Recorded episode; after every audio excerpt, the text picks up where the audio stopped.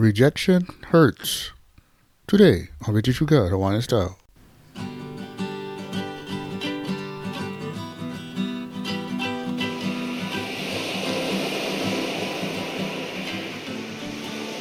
Aloha Monday, everybody. I'm your host, Brad Mel, also known as Ida Guy. And I say thanks for listening to the show. Well, today we're talking about rejection. You know, not being accepted. That's a good one, guys.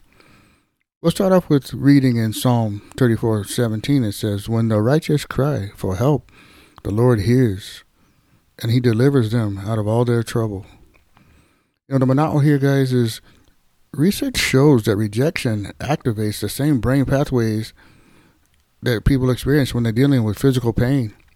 The bug is real, and it's no joke, and it hurts. I know. I mean, everybody knows that when you get a certain age, you've been let down and hurt by somebody. And in some cases, like the person that rejects you, it comes from your past. So, I mean, deep in your past. And regardless the steps you take, you carry that bugger every day. It haunts you every day. Could be a family member, or whatever. And it's a constant reminder. It's, it's a trigger for you inside. It makes you sad. It makes you turn to alcohol, drugs, pornography, or whatever, just to just to make the pain go away. And I believe it hurts, and I and I believe it's real. You know, in other cases, it's being rejected by your peers. For some reason, they've shunned you.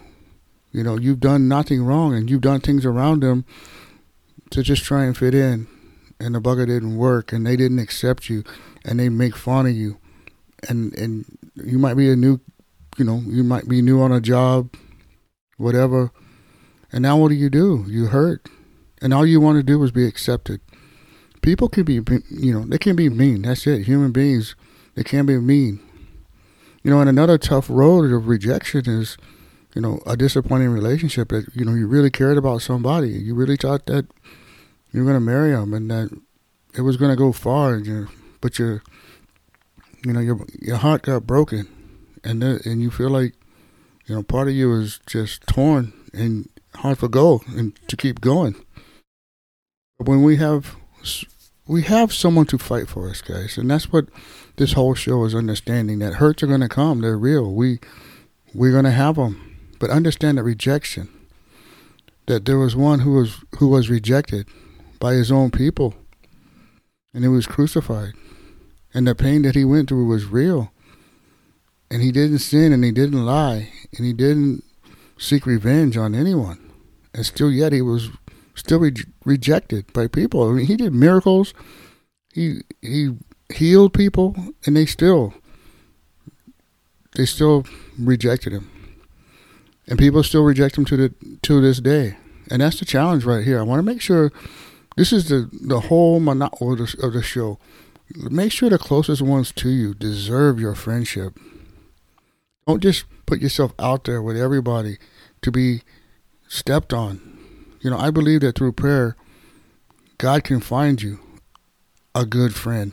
I believe it. That no one is meant to live alone. That there are good people out there. It might take you living outside the box, small kind. You might have to maybe, might be go to a church, a good, healthy church, that is, and joining a small group of those who struggle as you are and as you do struggle. Or maybe, you know, go volunteer at a hospital as a greeter you know, there's plenty, plenty trouble, pilikia at a hospital. It just breaks my heart when I see the little keikis, the kids that go there and, and they're just, their family is just grieving.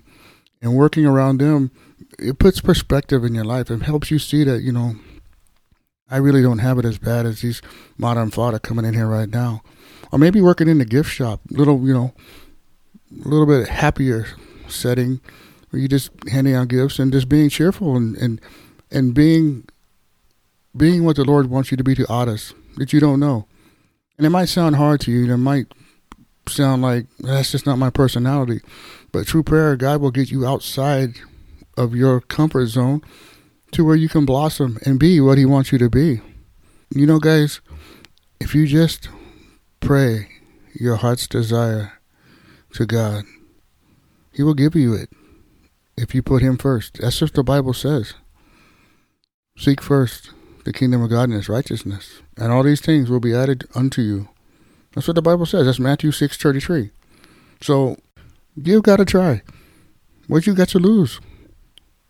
I can say you can say this prayer with me right now.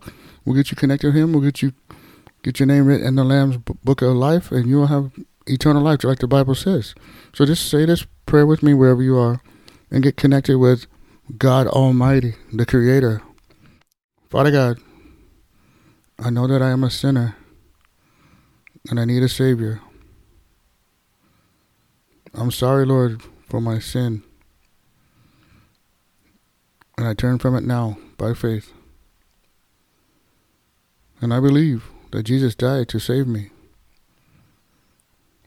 And I now place my eternal destiny in his hands. In Jesus' name. Amen. All right. Yeah, you. Get hold of us, Victory True God Hawaiian Style. Let us know you to say this prayer. And we'll send you out a free Bible. We'll help you get going and get started. And if for some reason you're stuck in a hole, or for some reason you just have questions and no answers, no one, no one you can trust, go to Victory True God Hawaiian Style website. Click on the monthly membership sheet.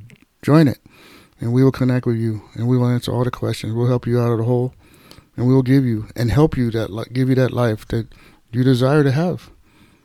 Victory for God is is a is Christ centered ministry, and we give Christ all the glory.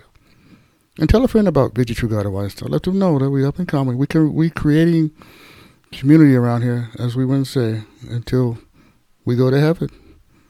And as always, I like to say, Malama Pono, everybody. Take care.